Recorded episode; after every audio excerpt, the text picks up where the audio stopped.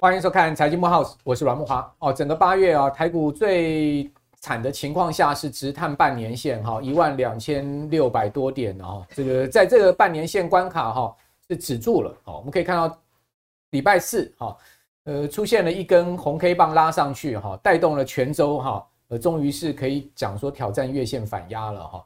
那挑战月线反压呢，不代表说一定能站回月线，因为毕竟月线现在目前下。下弯的一个情况哈，下压的情况还是非常陡了哈。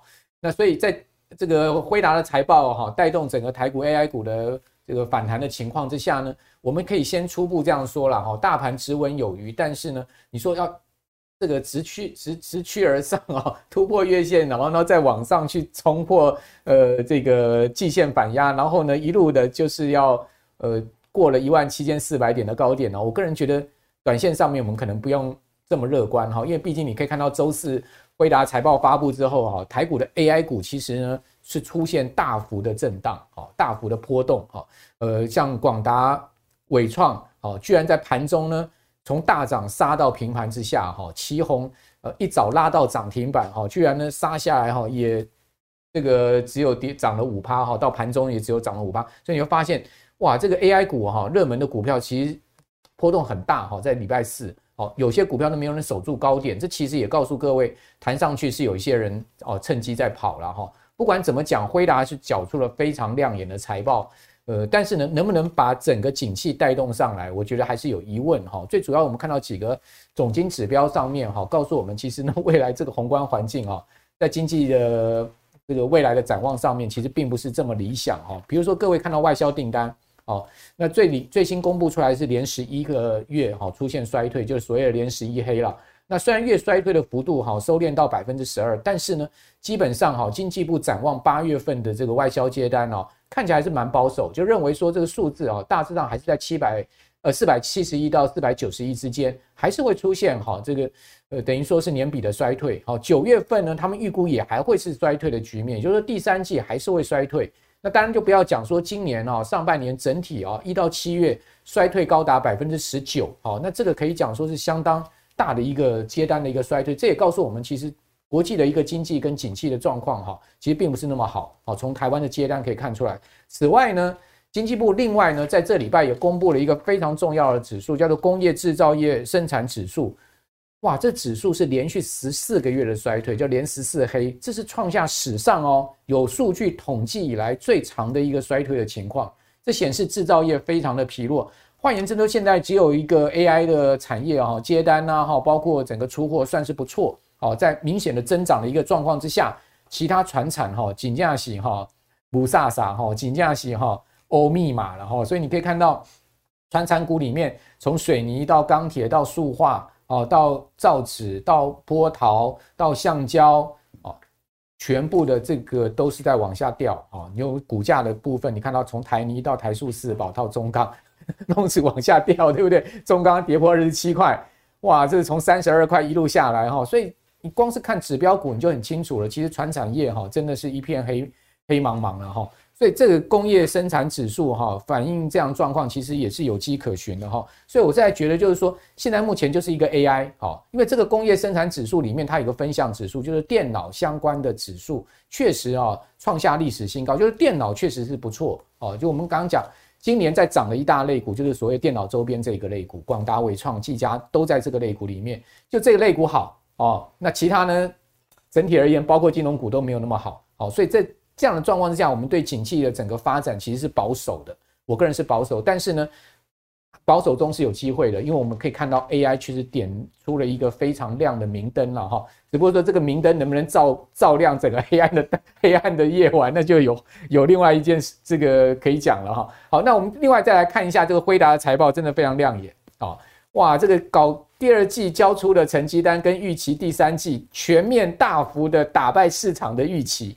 啊，这个实在是非常，我个人觉得很屌的一个 财报哈。那当然，辉达在公布财报之后哈，股价呢，因为它是盘后公布，股价呢盘后大涨十趴。后来台股哈，礼拜四早盘开盘的时候呢，辉达的股价回落到涨幅六趴。啊，那当然，辉达的股价今年已经涨两倍了嘛。哦，基期这么高的情况之下，它其实不能跟这个五月中啊、五月底那时候发布的第一季财报，那时候一天跳空大涨二十四趴来比了哈。我是觉得，你如果这样再去算的话，那真的是不得了哈。所以我觉得辉达讲实在，因为它股价也来到高位，好，来到高位呢，就看它后面的财报是不是。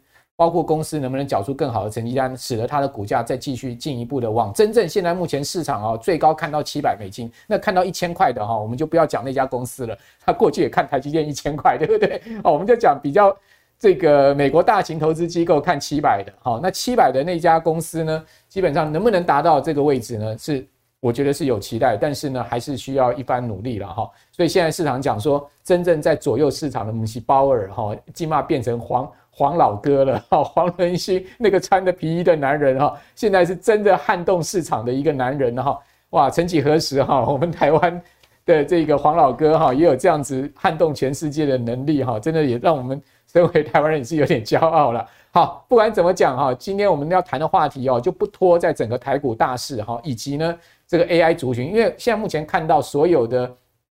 这个产业都没有那么好，只有一盏明灯嘛。那当然，大家还是要来谈这个明灯，以及呢，最近巴菲特公布十三 F 报告，就是扑克下十三 F 报告，你会发现，哎，巴菲特呢，他持续还是在加码那个 Occidental 啊，还是在加码西方石油，但是他同时减码了他五大持股里面的最爱的其中之一的，就是 Chevron 哈，他把这个雪佛龙的股票。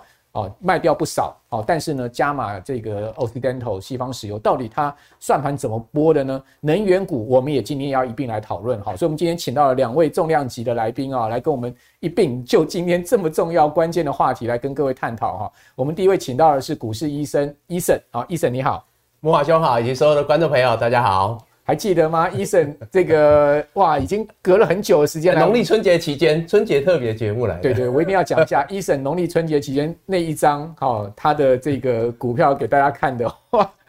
几乎都今年的主流啦，哈，确实后来很多都是四星 KY 嘛，四星 KY 创意创意，那时候七八百块的创意，才晃眼半年。那时候四星 KY 好像也才七八百嘛，对便宜？现在已经是股王了，现在已经是股王，两千五了，接近两千五了，不可同的。对，也逐渐 Eason 选股功力哈，就等一下又要听一下 Eason 对于这个今年第四季哈下半年的看法。另外呢，就是。观众朋友也很喜欢的股市阿水啊，水哥这个看产业也是一流的。水哥你好，哎，观众朋友，木华哥大家好。好，那今天两位强棒的来宾啊，来到我们的节目现场，当然我们就是要把大家拷问哈，逼问你们这个把挖箱底哈。好，那先请教 Eason 了哈，就是说这个大盘在最近回撤半年线嘛，是是，应该是一万两千六百四十二点，还是一万两千六百二十四点？反正大概就是这样，一六二六四，一六二六四嘛，对不对？一六二六四，好，一六二六四低点。算是应该是有守了哈，是是是，因为基本上呃这礼拜已经回弹到季呃这个月线边缘了嘛，今天是已经到月线，在月线这边挣扎，周四到月线，对对，但是能能不能过月线还是一个问题。好，那请教你大盘的看法，以及你对 AI 族群的看法。好。呃，先从大盘讲起，然后反正呢，这个平常啊，我们最着重的还是在于趋势的部分。没错，没错。好，那大盘的部分呢，呃，以今天来讲的话，哈，刚好就是刚刚木华兄提到最关键哈。那周四呢，来自于呢辉达，那么在美股盘后公布的这个财报，至少呢如预期，而且还比预期的好。嗯。那这样的一个表现来的讲的话呢，我们先不管辉达今晚的股价怎么表现，但至少应该都是涨。涨多少的问题，嗯嗯，啊，因为刚刚木华兄也提到了，这个基期跟一季之前是不一样的，对，等于是今天如果涨十趴，等于是一季前它股价还没飙涨前，那时候大概涨两成、三成这样的，有这样的幅度了，哦，好，但是呢，我们拉回来台台股的位阶，哈，就是说这段时间呢，台股好，那么创高来到一七四六三之后，拉回来有一千点的幅度。那来到呢这个半年线的位置，最低一六二六四，好，在八月十七号。好，那可是呢，整体来讲，台股还是一个中长多的格局。嗯，好，虽然呢中多的格局已经开始面临动摇，因为季线已经逐渐要往高处扣扣底。好，可是呢，在季线还没有往高处扣底之前，刚好迎来了在半年线这边稍作止稳。那各位要知道哈，那么七月七号这里有一个很重要的一个。颈线一六五九三，对，贯破之后，其实呢，来到这个半年线支撑有手，那这里呢，大概加起来有八个交易日的时间，八个交易日的时间呢，半年线撑住之后，刚好迎来了辉达的财报助攻，那台股呢一举呢重新站回到一六五九三这个颈线之上。OK，好，所以呢这里头有两个，一个呢叫做半年线支撑，对，第二个是重新站回颈线之上，叫做先获后利。嗯，然后呢搭配五日、十日均线、短天期均线。扣低翻扬，嗯，所以呢，这个就是说，本来我们就是中多、中长多，嗯、那短空叫做修正，啊、哦，修正了一千点，然后呢，现在呢刚好有题材面的加持，哦，然后呢又有什么？又有技术面反弹的契机，嗯嗯，踩着五日、十日扣低往上翻扬来挑战月线，对，当然以今天来讲，月线还没站上，以我们现在录，它是上影线挑战，对对对，有来碰到。哦，但是现在录影时间没有站稳，是。好，但是呢，我认为未来应该有机会来挑战，不是月线而已，是挑战季线。季线在更上面，季线在一六九一零，好，目前是一六九一零，所以这一波我们先讲反弹，有机会上看季线，嗯嗯，那后续呢，要要观察的是能不能够呢站上季线，整理个几天之后。搭配的五日、十日慢慢往上推升，对，甚至连月线都有可能慢慢扣低之后，对，再次三线翻扬，对，那把台股往上推升，挑战波段高点一七四六三，那就是走回升之路。OK，而目前看来，这个几率是高的。是高的，好，所以说你认为会创新高就对。哎，我认为会反弹，然后呢，下一步走回升之路，这个几率目前看起来是高的。OK，对，好，那这里头呢，除了大盘之外，关键重中之重当然是来自于 AI 所带动的整个电子类股。对，这一波最关键。那我刚刚的理论来自于第一个，除了有辉达的助攻之外，来自于电子。嗯，电子最近权重都来到七八成左右，所以电子是最重要的。而电子呢，在今天，哦，虽然呢大盘挑战月线，我们还不确定可以站稳，更不用讲季线。但我刚才有提到，可是呢，我们从电子来看的话，电子今天。昨天就已经来靠近月季线的位置点，应该讲周三了哈。对对对，周三。而今天它礼拜四，它已经呢跳空往上站上季线，对，就是我刚刚在讲大盘未来有机会看到的样子。那可是既然电子是相对强势领航的，嗯，那所以呢，我们从电子可以窥之一二。那电子既然能够领先站上季线。维持中长多的格局，再加上短线它不是反弹哦，嗯，它是有可能，如同我讲的，守住季线之后，季线八二一嘛，守住之后，好，哪怕在这里整理哦，那伴随着量能出来，短天期均线再往上一推，电子会是所有类股领先走回升的，OK。代表族群好，也是要靠电子，对，其他的电子是带头啊，电子带头。但是未来如果大盘要走回升之路，对，好，现在反弹强弹由电子带，对，但是呢，走回升之路一定要有其他的类股，因为刚刚莫华兄也讲了，所有其他非电子族群全部都一类的，好，但是呢。不奢求他们马上能跑能跳，嗯，但至少求他们不要当拖油瓶，是，那至少会有一个反弹的契机。OK，那里头我们看到金融类股这一波来到它的颈线，嗯，守住，这里也是半年线的位置点，嗯，依旧守住，短线是有机会酝酿一个反弹，这个反弹哪怕只是到季线，是，那它就有机会怎么样？一个叫做呢不当拖油瓶，第二个它可以助攻整个台股。嗯，那可以呢，进一步走回升之路。所以非电子族群短线看反弹，而电子是领先走回升之路关键。好，嗯 okay. 那另外一个呢，曙光就在于台积电了，啊，因为呢这一波我们刚刚看的那个大盘呢，啊，你会发现这一千点的修正跟台积电走势一模一样。嗯，那就是因为台积电一路拉回来到半年线，那在这里也是整理的八个交易日，跟刚刚大盘的线型一模一样。而这个曙光来自于台积电过去是弱势的，可是呢，在礼拜三，台积电呢已经呢先怎么样？先表态，先表态了，因为它已经呢创了八天来的新高。嗯嗯，这个很关键在于 AI 本来就强，所以强者恒强不意外。对，但弱者转强，这叫改变战局。嗯，那有可能呢这一波就由台积电开始呢带领盘势。那么往季线今天已经靠近了，嗯嗯，然后呢就变成是强者续强，弱者转强，那这样子呢两者加成，自然而然，那么电子有机会，如同我讲的，那进一步走回升，带动大盘也一并走回升之路。好，也就是说，呃。基本基本上这个传产金融的部分哈。不要当拖油瓶哈，就是说也不寄望说他们能大幅的往上走高了哈，但是呢，你不要拖累大盘就对了，对，对，对不对？至少有个反弹。那另外呢，台积电已经开始有一点转变战局的味道，正重要，正重要。然后外资也开始在回补台积电股票了嘛，哈，所以外资呃接接连的一个大卖哈，从七月到八月接连的两千亿以上的一个大卖超哦，是不是能能？告一段落哈，就看它会不会回补台积电这些重量全值全值股哈。那最近已经看到它开始慢慢在回补了，有这个机会，所以筹码面部分也比较好。刚刚医生也很谈清楚，技术面上面是有机会，呃，要去创高的哦。好，所以各位也不用太保守了哈。那但主攻部队还是电子，一定是电子。嗯嗯，好。那 AI 的话，我们怎么看呢？AI 的部分，电子其实就看 AI 嘛，对不对？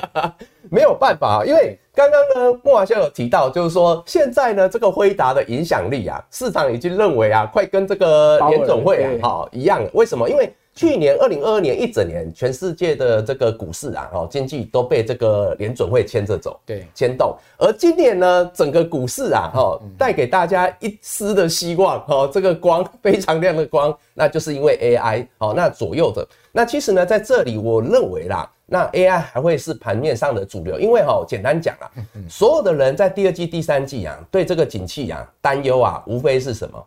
无非呢，就是在于说呢，哎，可能呢，这个呃呃，中国大陆的复苏不如预期嘛。对啊。第二个呢，就是本身去化库存嘛，电子业嘛。可是呢，各位都知道嘛，AI 有没有这两个问题？刚好没有。为什么？因为去库存跟它没有关系，因为它根本供不应求啊，没有去库存的问题。那第二个呢，中国复苏不如预期，好，刚好美国本来就进这些高端的高端的制成的产品销往中国嘛，所以跟它没有关系。所以单靠美国、单靠欧洲、单靠阿拉伯，哇，这些的需求就足够支撑，包括这一两年接下来 AI 的订单。OK，好，那听说日本政府也要买嘛，对不对？好，这个全球全球各国政府都要开始建构 AI 的算力哈，因为这个对国安呐，哈，对整个呃所谓呃等于说在社会的各种。政府的机制上面有很重要的的未来的一个发展性哈，比如说那个你你说这个呃维安的部分哈，交通啊，哈农业啦，气候的测量啦等等，其实各国政府都要建构 AI 的算力哈，这个是跑不掉的趋势好，所以光是政府采购的资金量就会很大。好，那既然是这样子，我们就来谈一下半导体哈，因为毕竟呃 AI 离不开半导体哈，半导体也就是 AI 的等于说是奶水。奶妈了哈，但问题是说最近半导体的利空不少，好，比如说刚刚一审有讲到台积电开始有点扭转战绩，但是呢，其实这礼拜台积电还是利空消息频传，比如说呢，呃，媒体头条报道说呢，台积电居然说要三度下修财测啊，哈，但台积电马上立马盘中出来发重讯否认，哦，说呢可能会下调这个全年营收到负的十二 percent 哈，那这个就第三季法说会会说分明了哈。那另外呢，也传出来说呢，哎，这些这些所谓的成熟制程产能过剩哈，那整个景气不好哈，所以呢，呃，半导体厂现在开始在所谓的热停机哦，甚至呢，成熟制程在杀价抢单哦，这个就来问一下出生于半导体业的水哥，股市阿水啊，阿水哥其实以前是在半导体业工作的嘛，对不对？啊，所以这个热停机到底是什么意思？先来跟我们解释一下。另外呢。所谓的这个成熟制程杀声隆隆哦，会不会拖累整个台积电，或者说呢整个半导体呃在晶圆代工上游的这一块呢？好，其实这个题目我来讲啊，还蛮蛮蛮尴尬的哦，因为这个木华哥你也知道，我本身就是属于 AI 这个辉达的脑残粉啊，基本上呢，NVIDIA 的股票我是闭眼买啊，以前很便宜的时候听到我在喊辉达了嘛。那讲到半导体这件事情，就讲到说，那到底辉达能不能这个 AI 能不能拯救半导体业啊？现在已经是这个声音了。那这个东西我们就要从两个问题来看哦。第一个，所谓的热停机什么意思？对，好好的为什么要停机？嗯，再来，那半导体什么时候会比较好？嗯，跟我们再深入去研究一下。那知道这个不好是以前就知道，那大家其实不用怕嘛。对，还是我们其实到现在才知道说半导体业未来会很不好，这其实是不同的概念。那我们就从这个这两点来讲啊。第一个是。确实，我们已经知道，二零二三年的下半年原本半导体业就怎不怎么好。台建法说都说很清楚了嘛。而且早在什么时候就知道了呢？早在二零二二年的秋季的时候，这个当时候这个世界半导体的贸易统计组织他就说到，他说，呃，他出估二零二三年全球的半导体的这个数量呢，应该销售额到达六千两百多亿。嗯，结果到了一月份哦，他就改口啊，拍谢，我们觉得会更弱一些，会。衰退百分之四点一，大概只剩下五千五百六十几亿。对，结果到了今年的六月啊、哦，他又改口了，他说对不起，我们觉得啊会下杀衰退百分之十以上。哇，那金额呢只会到达五千一百五十亿，所以大家就知道了，从以前大概就知道，就像刚刚这个医生说的，库存是很重要的问题。啊，我现在满手的库存，你是台积电嘛？你在帮我生产东西嘛？你是三星嘛？你在帮我生产东西嘛？我就不需要啊，我怎么会给你下订单呢？只有那些急得要死的那些 AI 的伺服器的人会套着订单说：“拜托你帮我生产吧。”可是我又要排特定的制程，我要你们的高阶制程，你们的成熟制程我又不要，那是不是变成你的成熟制程就丢在那边了？所以哦，我们应该这样讲：现在的半导体行业这个衰退其实是已知，但是更不好的原因是什么？我们大家就想知道嘛。那这个不好的原因有没有消失？如果没有消失，是不是二零二四年有可能还要再等？拜托那个皮衣黄老大救救我们半导体。那我们来看一下到底什么问题哦。根据这个 IDC 最新的半导体制造服务哦，他在在这个二零二二年做了这个最新的动态观察哦，他就说现在最主要为什么大家不下订单给这些对呃费不厂呢？对，主要原因就是消费性电子产品很弱，对，很弱，手机啊、平板电脑，我想。各位最近这一两年是不是也没换手机？哎，对，你各位就是半导体的这个衰退的元凶之一哦。你我都推了一把，我也已经快要两年没有换手机了。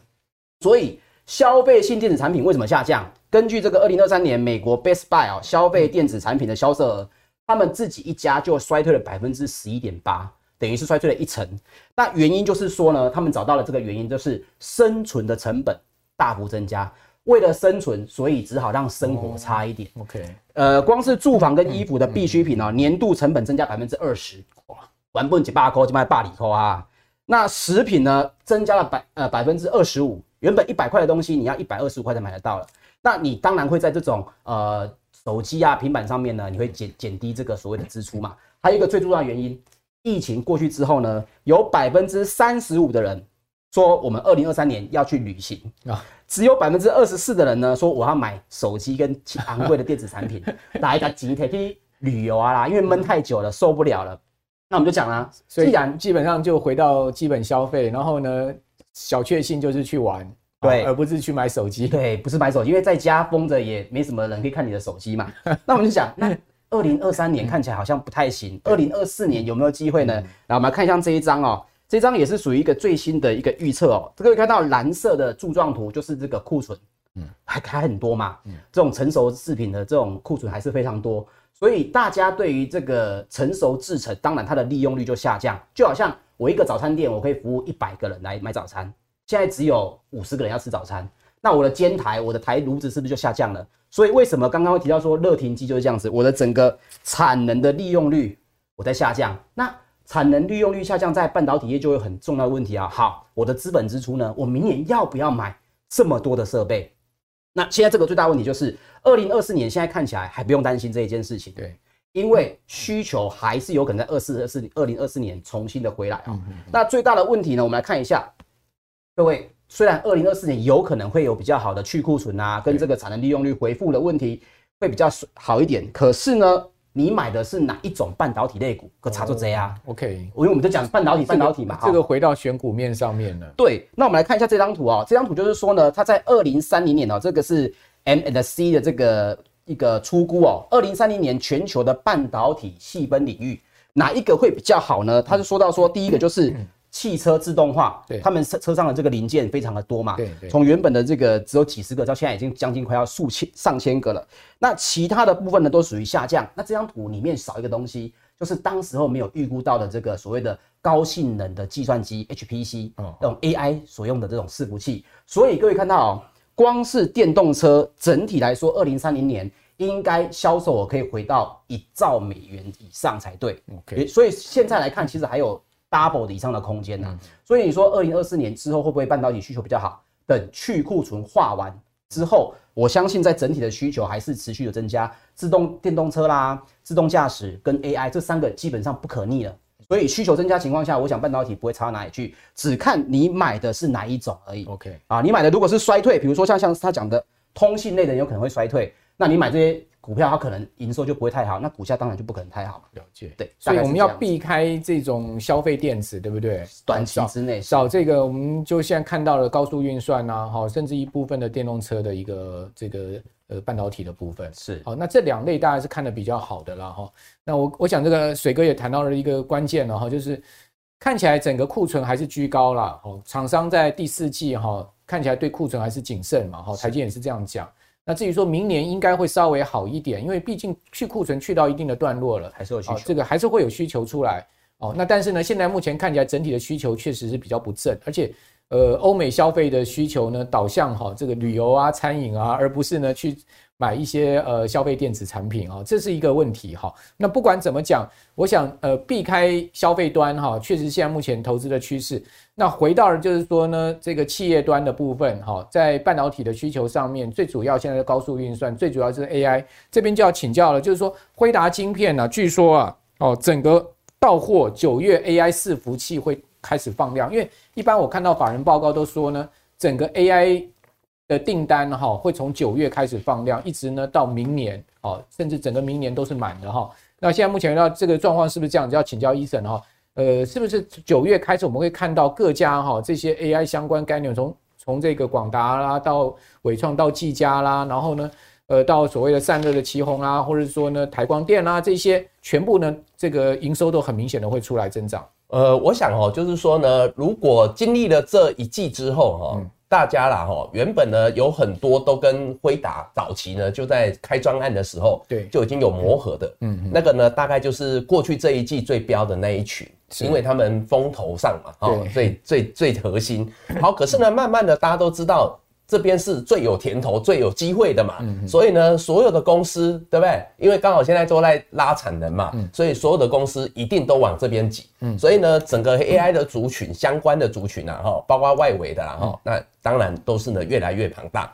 所以呢，每次来这个木华兄的节目呢，就要帮大家做做功课。是，所以今天呢，我们就先帮大家啦整理呢这个 AI 概念股啊，哈，就是说呢，历经的这一段时间呢，哈，那可能呢相关的一个呃族群啊，相关的个股越来越多。好，那我们帮大家整理出来。那这里头呢，包括像是呃这个半导体，特别是在整个一个呃先进封装 （Coarse） 的部分是最缺的，好，对不对？这大家都知道。所以刚刚木华兄说呢，大家要去拜托黄仁勋救救大家。其实黄仁勋可能还要拜托我们所有的台厂。大家赶快加紧脚步，不然呢，他会被他的客户追着跑。好，那这 CoWoS 呢，这里头呢是最关键。那再来呢，其他像是 IP 啊、IC 设计的部分哈，那现在呢，像这个领头羊就是世芯 KY，那最近呢也已经荣登股王的宝座嘛。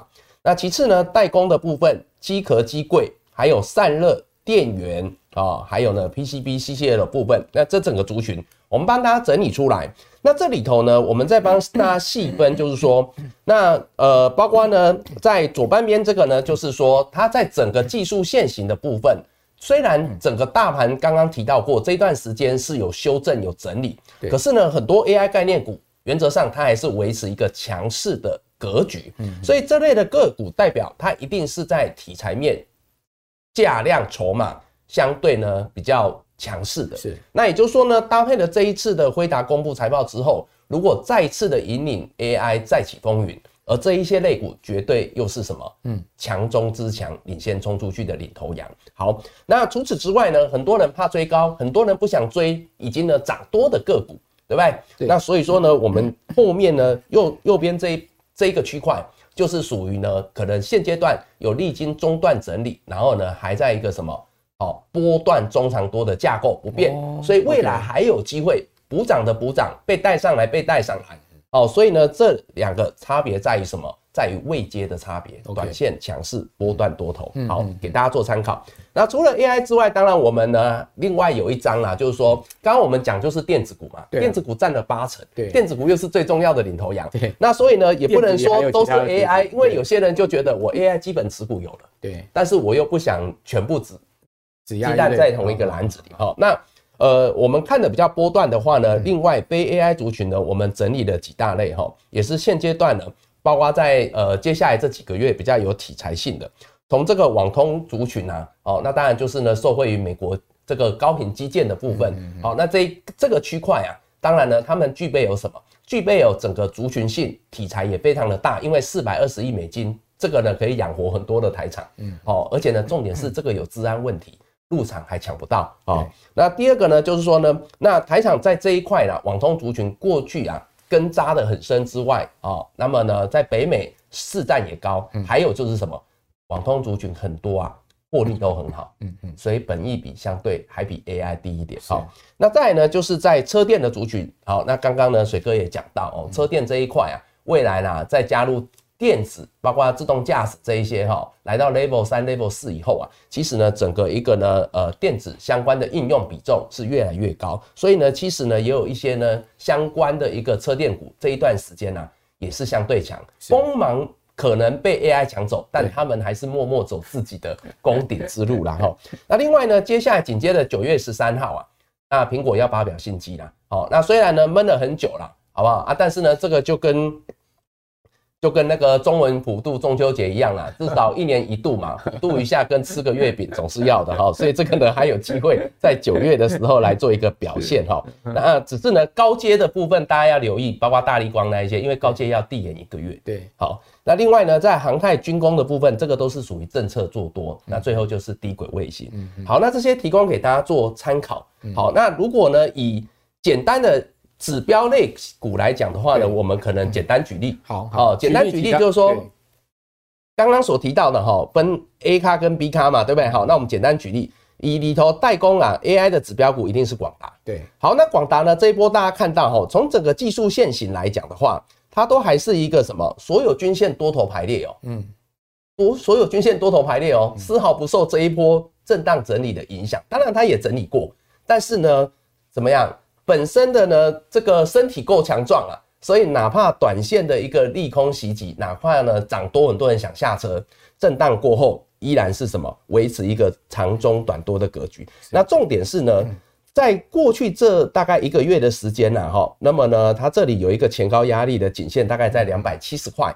那么呢，在上一次就是上个礼拜，好，那么曾经来挑战没有站上，而今天呢又再度来到，今天是礼拜四，哈的这个时间。好，那收盘有没有机会站稳？不知道。但是呢，我要告诉各位，是因为以它整个技术陷阱、价量结构、长中短多，在这边前高压力区震荡整理，终究有机会会过。那可是呢，这就配合 我们刚刚所讲，同样的带领 AI 带领电子走回升之路，这是一个指标强势，要一些脱模的时间就对。好，但是呢，这个是领头羊。那我们刚刚讲到，如果有些人不想去追创高的股票，就会有波段多头。那我们同样举代工来讲，六六六九的尾影，好，虽然它是高价股，但是呢，以位阶来讲的话，它之前大涨一段，这一波修正，那搭配的呢，这个。广达已经来挑战前高压力区，而尾影呢，却是呢才刚刚在昨天礼拜三才刚重新站上月线，嗯嗯，所以呢，这个呢代表什么？它修正走过了，整理的时间比较久，而现在呢有机会尾随广达的脚步去挑战前高，甚至创高。OK，所以呢，以买在这个位阶，譬如说现在来到月线附近，短天线均线之上。这里有三道支撑，嗯，对不对？然后呢，又还没有攻高创高，可是未来有这个机会，绝对有这个机会。那所以这样的股票就是属于我们刚刚讲的，叫做波段多头股。哦，那这个呢就是未接相对低，哎，对对对对对，经过整理未接相对低。那这差别也在于说，不是股票的好坏，是在于说有些人喜欢。冲短线，对呀，啊，一天两天，那不用讲，一定是去找最强的。对，那有些人呢，就像我讲，你是做波段的，你没办法实时看盘，你也不想要呢追高震荡会有巨高症，那你就尽量去选整理过的。嗯，好，那我是从同样的 AI 股来做一个举例。好，那其他的呢，像是呃三大族群哦，在资料里面各位可以看到一一大族群一定是在 CoWoS 的部分，那刚才有提到，包括像台积电也可以算在这里头。那另外一个叫代工这个族群，那这个是权重比较重的一个族群。那其次呢，比较大的一个族群就是在于散热，再来一个叫做 PCB 的部分。嗯那散热的部分呢，领头羊三零一七的旗红。对，那你看哦，它这一波过去这一个月的整理。原则上，它连月线都没破哦。我们标出来的大概都是月线的位置点，它连月线不破，大盘大家很清楚，已经来到半年线哦，还好有守住。那所以呢，这类的股票就是什么？叫做呢，涨的时候有份，创高很容易，拉回呢很有限。对，这就跟现在的 AI 股一样，大家都想等拉回，但是你还要有拉回来。嗯嗯。哦，所以拉回来是捡到，没拉回来没办法，是只好闭着眼睛哦。那想买的，那像这样子稍微哦出量又再创高，就是今天突破了一个哦这个整理区的颈线区。所以呢，这个呢依旧是散热的领头羊。OK，好，那其他的部分呢，像是这个 PCB，我举个例子哈，PCB 呢特别啊哈，PCB 也是在创高。对，PCB 包括 CCL 哈，那 PCB 的部分呢，这时候我们就要讲回到最早期第一批的这个 AI 概念股哈，那最主要就是我刚刚所提到，他们是比较早。跟辉达或是跟相关的 AI，它有做一个切入的，所以他们是最早受惠。哪怕它的比重，可能你们现在会看到哈，呃，他们的比重可能在今年很多都只有一成左右，AI，嗯，明年两成，对，后年三成。我跟你讲，能够有这样的轨迹的，都已经是佼佼者了，哦，都是佼佼者。但是不要忘了，它的毛利是高很多，嗯，好，ASP 是高很多。好，那我们来讲现行的话呢，以金像店哈。如同我刚刚所讲的，其实呢，这一段他们是所有均线都是多头排列。好，那这一定是强势股。可是呢，更重要的是什么？刚刚我们看到广达、看到奇鋐，不是都才刚突破前波的压力区吗？可是呢，你会发现金像电呢，其实在一个多礼拜前就突破，它领先了，它没有在管你回答财报好不好？反正呢，我就是供不应求。好，我状况很好，所以呢，有人先知道先跑，所以他老早在上周就站上。所以呢，后续啊很简单，就是如同我讲的，短线强势股领头羊，好，敢追的做短的手脚快的，还是以这个为主，因为这个赚钱最快。那另外呢，不追高的没关系，拿它当什么？拿它当光明灯。好，那你赶快去挑选其他波段还在整理的，的确还有一些落后的。好，那所以呢，这个呢就是资料里头，哦，那我们提供给大家再做参考。好。这个 Eason 啊，很完整的把这个 AI 族群从这个基本面到技术面都跟各位解析，我相信大家都已经收获很多了。另外还告诉你了，除了 A U I 以外，哦，还有其他的次族群啊，你可以去注意的哈。那当然，其实谈到了就是说刚才讲呃营收的占比哈，我们这边有一张法人做出来的给各位参考，大家可以看到哈，其实伟创。的 AI 营收占比成长好像似乎从二零二三年到二零二五年哦是有限的啦哈，那它的获利占比哈好像也比较有限一点，怪不得伟创这一波离高点一百六十啊就差距比较大一个情况，那比较这个营收占比明显在增长哈，那其中就是这个刚才一审谈到的尾影，尾影会增长到将近五成的营收占比哦，那获利的这个占比也会到三成多，好，另外技嘉也是会到四成多。哦，二二五年了哈，然后获利占比呢也会到将近四成，所以呃感觉起来周四哈似乎就是说技嘉股价也是表现的比较强势一点哈。好，那呃除了我们刚刚谈到 AI 啊电子啊，当然我们不能不谈一下哈，其实还有一大类股是巴菲特最喜欢的，就是能源股。各位可以看到巴菲特五大持股里面，除苹果、好美国银行、美国运通啊呃两档金融股以外呢，好一档苹果以外呢就是。这个可口可乐是消费股哈，另外呢就是这个能源股的雪佛龙啊。那最近呃这几年它拼命在加码哈，西方石油，西方石油占它的这个整体的资产三千多亿美金哦，比重其实也不低喽哦，它一直在加码西方石油哈，可见它很想哦把西方石油的股票全部收进自己口袋，可见那这个能源股还是我们长期讲想起来一个很重要的投资的方向，尤其在美股上面。哦，不管标普，不管是道琼，其实在能源板块上都是大家还持续关注。呃，请教水这个水哥的话，就是说台湾的能源股有机会吗？还是说你你主要还是比较看美股的能源股？因为讲到台湾的能源股，好像 大家都会尴尬的一笑，对不对？对对对，就好像要这个能源转型嘛，哈，这个就比较有一点那个。不知道该怎么讲，就是有点尴尬，就像你刚刚讲说有点尴尬了，对，有点会有时候会带一些政治的味道。是，好，那我们就来讲啊，其实这个能源股呢，尤其在这个美国的能源股哦，里面有蛮多八卦的，不知道大家想不想听？我们来根据这一点呢，刚好来讲一些能源股的八卦给大家听到，讲巴菲特老爷爷的八卦哦。来，先看一下能源股呢，其实是最近这一季哦，才真的有比较好的。各位可以看一下，它在最近这三个月呢，才涨了将近百分之十。如果从今年开始算哦。其实它的整个涨幅来说呢，不怎么样，可以说是刚刚好回到今年年初而已，打平打平而已。所以它真正爆发是在最近这三个月。那油油价有在上，有在上来，大家应该知道嘛？每个礼拜天就是去加油站排排那个加油机嘛。那大家就会好奇，到底能源股台股有没有吃得到？我们大家都在讲啊，巴菲特都买了，我们有没有可以买的？研究之后才发现哦，巴菲特果然是股神哦，他老人家厉害在哪里呢？我分析给大家听哦。首先呢，是这整个能源股里面哦，大部分都是属于纯粹的石油相关的。我跟大家来分析一下这些成分股哦，他买的这些呃比较强的、很惊人的这些能源股呢。里面的成分股有哪一些哦？